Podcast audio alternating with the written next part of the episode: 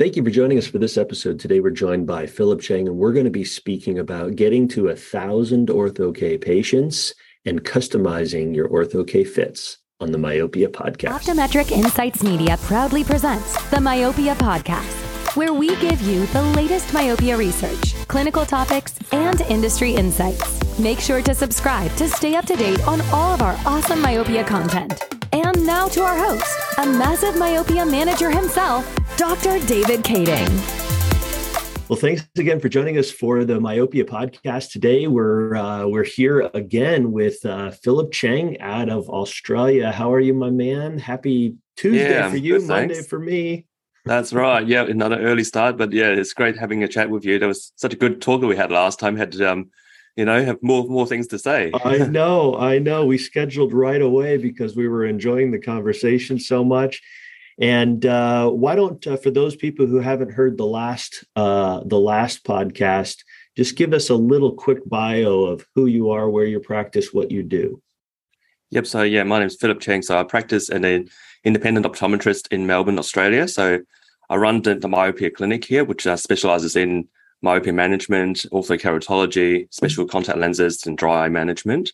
So we see um, predominantly children here, probably about eighty percent kids and it's a, it's a growing area of practice. Uh, as you everyone knows about uh, myopia is a global epidemic, and also dry eye as well is a growing problem around the world.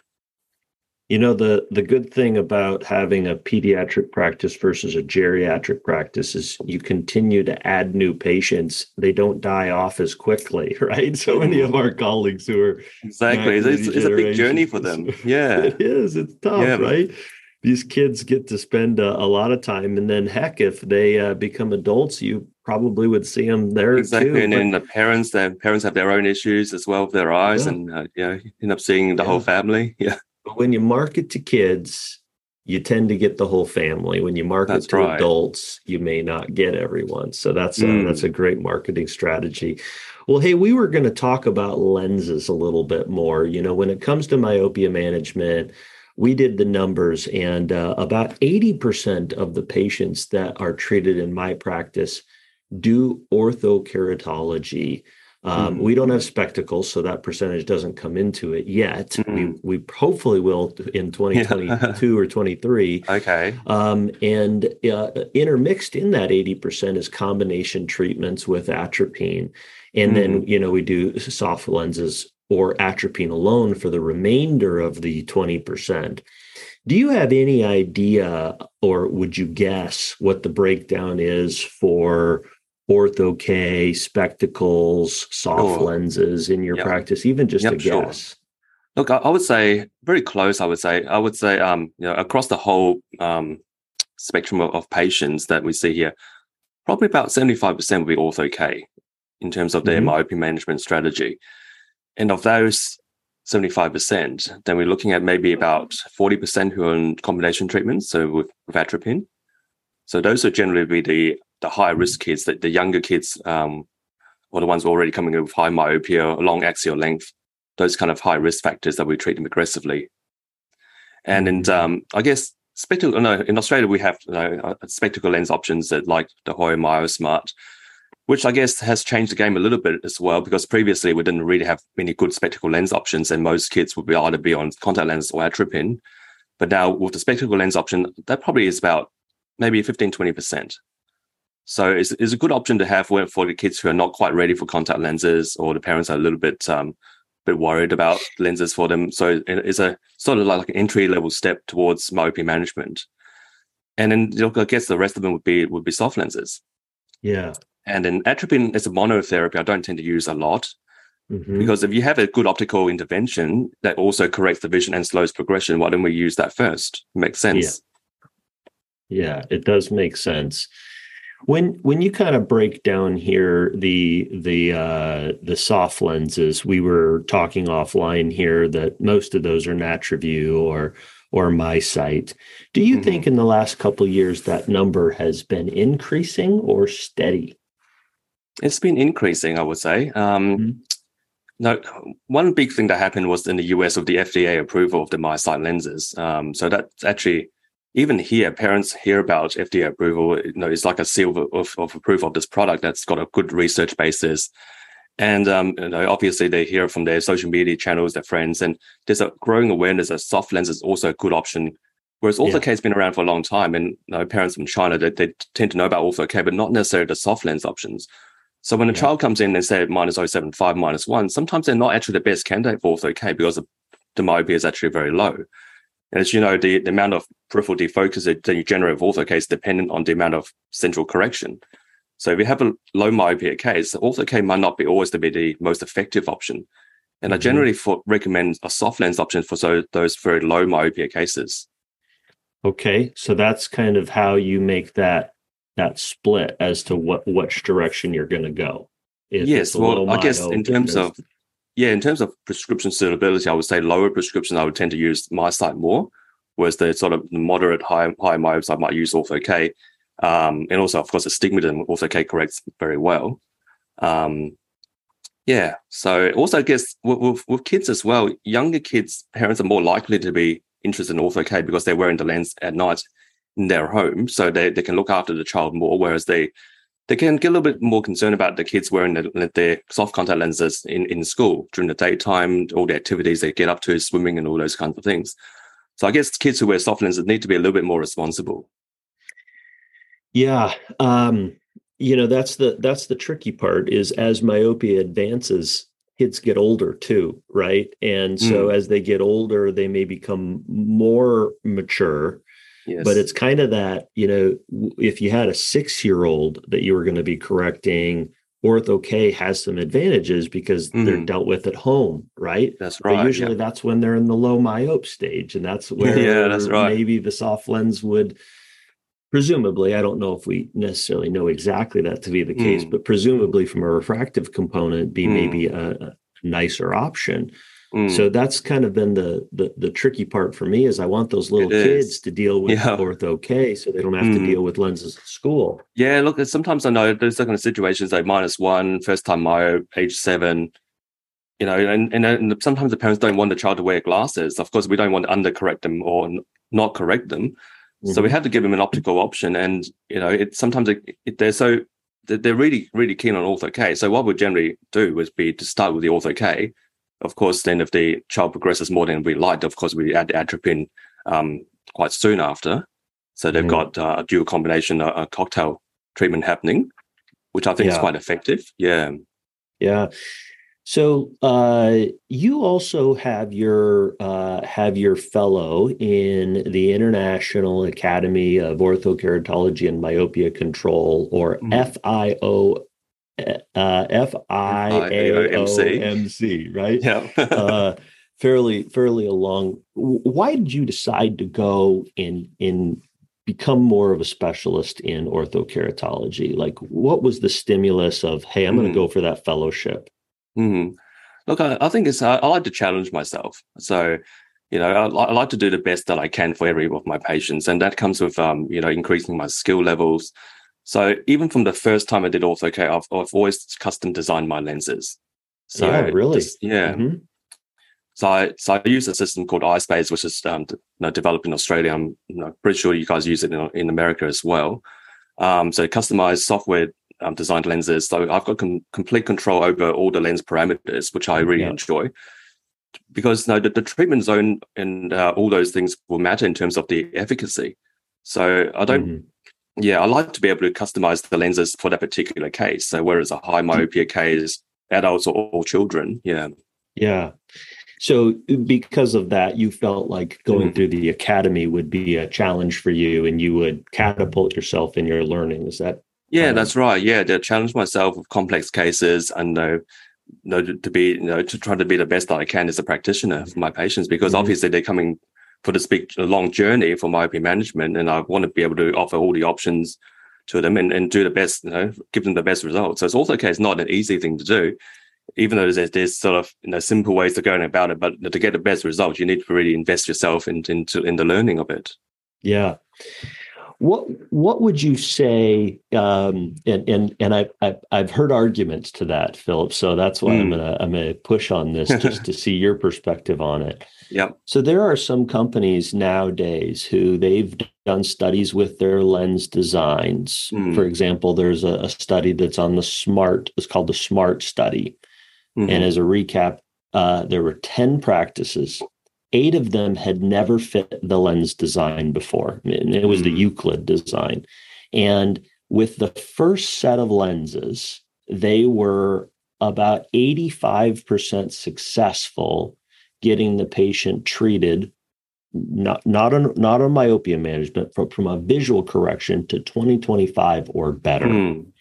with the first set of lenses and mm-hmm. then the next set of lenses, if they had to go, got them to 90, 96% mm-hmm. if they had to change one lens or another. So I think I agree with you in some ways, in that as you get deeper into doing this more and more, you want to have your fingers on it and touch the lens design and mm. adjust mm. things. Mm. But is there a place for our colleagues who are not as deep in this as you and I to mm. have something like the new J and J lens or mm-hmm. the new the Euclid lens or the Paragons, sure. where mm-hmm. it's fairly simplified. I mean, it's mm-hmm. it's still going to make a difference, but is mm-hmm. there a place for those? I just had to push back yeah. on you with that. Look, there is of course a place for those, and being it's uh, it's better to have um, you know wider accessibility to to than, than not. So, um, and if there's an easy way of going about it, then of course, and that's great. I guess we we do sort of have to sort of see see the results of these lenses as well. So it's not just about correcting vision, but myopia control. And uh, these lenses are going to be generating as much myopia control benefits as our customer lenses.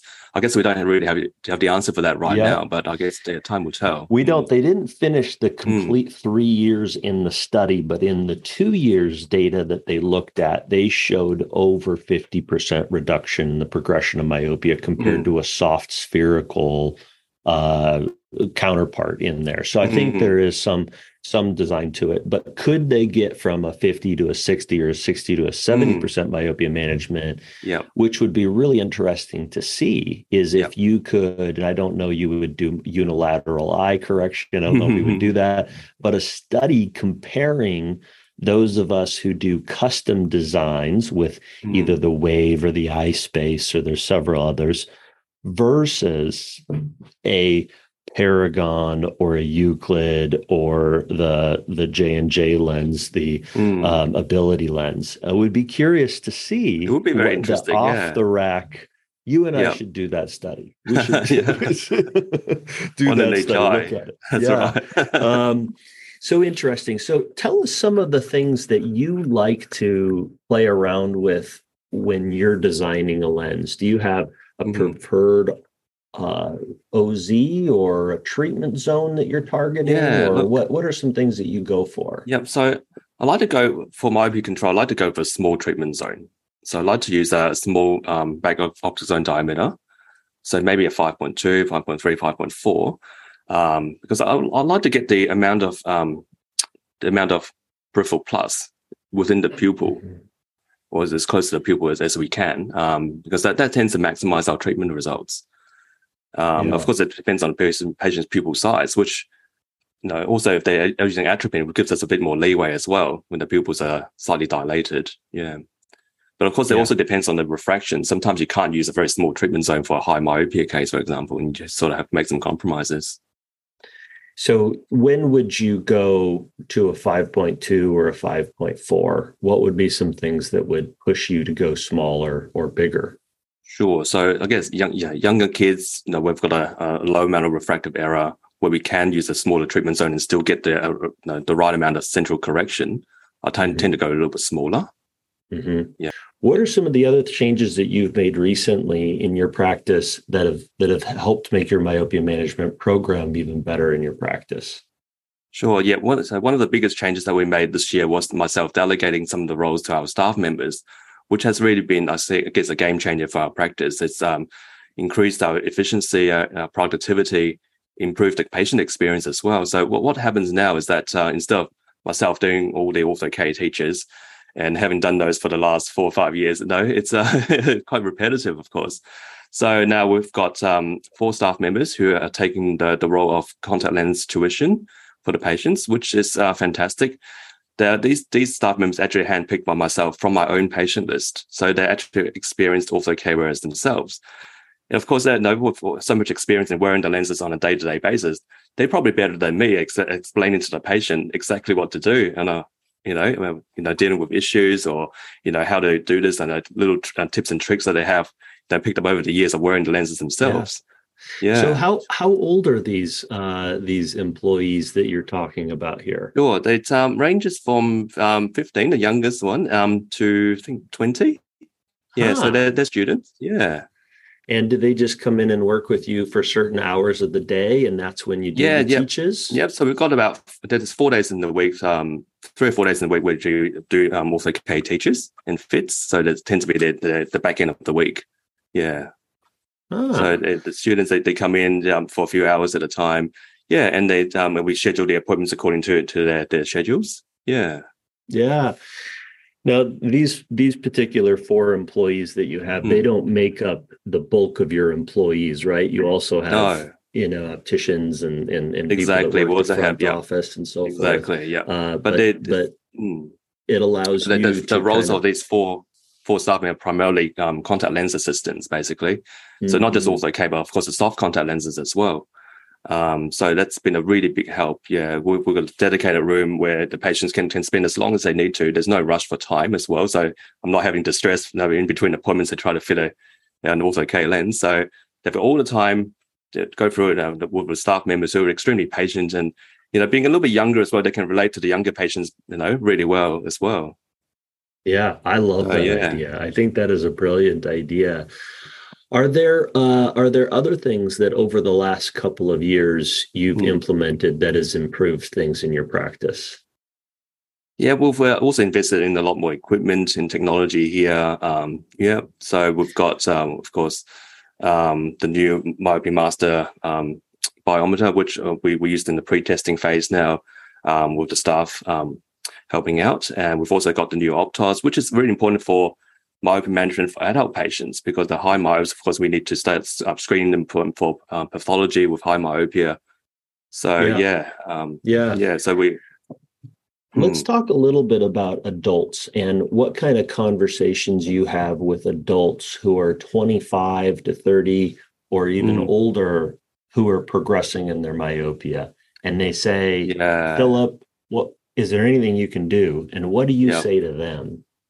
Yeah, there's a, like difficult um, conversations actually because there's some of them kind of a bit sad. You know, they've come in, they've kind of missed out on this myopia management when they were younger. No one talked about it, wasn't offered, and they've come in minus six, seven, or eight, and they're now worried about the, the health of their eyes. Still getting a little bit worse over time. Know, what can we do? Of course, we, we try to help them. But of course, we we also need to be a little bit more cautious about our our promises and our you know what we can expect from our treatments because mm-hmm. as we know as we know that um, myopia management studies are generally don't include adults, right? So mm-hmm. eight to 13 year olds generally. So we have to extrapolate the data that we know from, from the kids and try to apply it to adults, which might not necessarily be the case. But of course, it's, it's worth a try. If they're progressing, um, we can offer ortho-K lenses, multifocal soft lenses, probably not so much atropine or the glasses. Um, adults don't really like the atropine to dilate the pupils, reduces accommodation. So, you know, most of them are going to be wearing contact lenses anyway. So ortho-K is a great option for them. Yeah. You know, the, first thing I would, I would say that, you know, that the ortho-K lens is going to be for vision mm. correction. So we're going to get rid of your glasses, have the freedom of the ortho-K lenses. You know, in the daytime, you can see clearly. The myopia control benefits will be more of, of a bonus. So we still have to measure the axial length because to make sure that you know, if this treatment is actually slowing down any further changes of the eye growth. Um, mm-hmm. But I think our expectations slightly different than, than the kids. Yeah. Yeah. You know, I was uh, just thinking back. There was a study that was published by Kate Gifford, who you know very well. Mm-hmm. Yeah. And um, it was a 12 month ortho case study. And they looked at, um, you know, not older adults, but younger adults, 18 to 30 years. Mm-hmm. And they found with ortho-K, they somewhat stabilized the refraction and the mm-hmm. axial length. Yep. Um, and uh, and and there was a similar effect showed by another study in 2016. And I, you know i think there's there's still more information that we need to glean from this mm. most of our evidence has been around kids mm-hmm. um, but there just seems to be this you know the 22 year old who now is at university and has mm. first decided to take things seriously right yes that's They're right studying yeah. for their first time and they've gone from a one to a two right that's yes. a perfect patient yep. to be like yeah let's bring you into it Yep. It's that 50 year old who's a minus seven, right? What do we what do we do for you? Ortho mm. K maybe not as good of an option mm. for them, but you know what conversations, uh, what what kind of conversations do you have with them? Is that a soft multifocal? And yeah, I would say probably more soft multifocal. Yeah, you know, it's sort of, sort of you know, that sort of age group. We, we might be talking about different kind of um, refractive changes, lenticular changes, for example. Probably not axial length, maybe. Yeah. So there could be other yeah. factors at play as well. And that's the benefit of having an axial length instrument, right? Exactly. Still, yeah. the, the the value of that machine keeps coming back time. Exactly. You know, the high myopes, you know, how, how good are refractions, you know, the vertex distance, all those things matter when it comes to the refractive um, component, right? So axial length tells exactly what's going on in their eye growth. Yeah. Yeah. yeah. Cool. The last thing I wanted to see mm. how you've how you've changed is in your marketing, right? Hmm. Mouth to mouth, like word to word, patient to patient is hmm. obviously mm. the best way to grow your practice. But are there any external marketing things that you're doing or you've done to try to help spread the word of what you're doing? Sure. Um, I have to say that this practice doesn't really do a lot of external marketing. Our sort of marketing sort of maybe limited to Facebook, Instagram, etc. Um, because it's so much of it comes from word of mouth, and um, it's about patients having the best experience here. You know, and they know that we've had a lot of experience in ortho K lenses. We recently fitted um, you know, 1,000 patients here in the clinic for ortho K. So yeah, wow. so it's a big milestone that we've achieved. Yeah, yeah, and it's just growing by the week, of course. So all the patients basically are like ambassadors for our practice. They go and talk to their friends and their families. You know, there's um, patients that come from all over Melbourne. Some drive maybe two or three hours away, come here. So yeah, I think the external yeah. marketing side is it's actually very small here. It's uh yeah, but um yeah, I guess if you focus on doing the best that you can for your patients, you don't need a lot of marketing. Yeah. What did you do to celebrate a thousand ortho K patients? Was it a Yay! yeah, yeah, we celebrated for our staff. now we made a little image that we've got on our TV screen here. You know, pictures of little kids. Um, yeah, it's it's quite nice. Yeah, that is a very cool accomplishment. Now, how long uh, did it take you to get to a thousand? Well, it's uh, it's um it took probably about what four or five years, but it, the, the growth has been it's not not not not linear you know, the first yeah. couple of years you have sort of a slow growth, you know, incremental growth, and then the last couple of years with the lockdowns and then also more awareness of myopia management, that's that's kind of skyrocketed. And I guess that's the thing about myopia management that everything's sort of like, um, you know, it just it snowballs over time, right? Yeah. So you know, yeah, and that's the so, other challenge about managing practice. Yeah, is that you get more and more patients, and they keep coming back, and then you know, you only have a certain amount of time in a day to see them, and all the kids want to come in in the afternoons, right? Mm-hmm. So managing the appointment book becomes a, a challenge now. Yeah. yeah, yeah. What What would you say the number of active ortho K patients are in your practice? So you fit a thousand. Yeah. Mm. Um, yeah. How many would you say are still coming in year in and year oh, out? The, the, vast majority, yeah, especially mm-hmm. the, the, mm-hmm. kids because they, they come back on every six months. Um, they're, they're very good with their follow ups. Adult patients seem to you know, not come back quite as often. Um, but no, the, the, vast majority, well, we're still wearing the ortho K lenses. Yeah. Yeah. Yep. Yeah, I think that just speaks to the, uh, the, the the way we go about it. I think that's brilliant. Well, mm. I sure appreciate getting to have uh, another, you know, nearly half hour of your time. I appreciate you speaking to us on the Myopia podcast. Yeah, thanks very much for having me again. Yeah. Yeah. It's always a great pleasure having a chat here with you. So, yeah. Yeah, likewise. I learned so much for you. And thank you for joining us for this episode of the Myopia Podcast. Make sure to like and subscribe. Stay tuned for future episodes, and we'll see you then. This podcast was brought to you by Optometric Insights Media. If you enjoy our content, please leave a five star review. And don't forget to subscribe for more great episodes.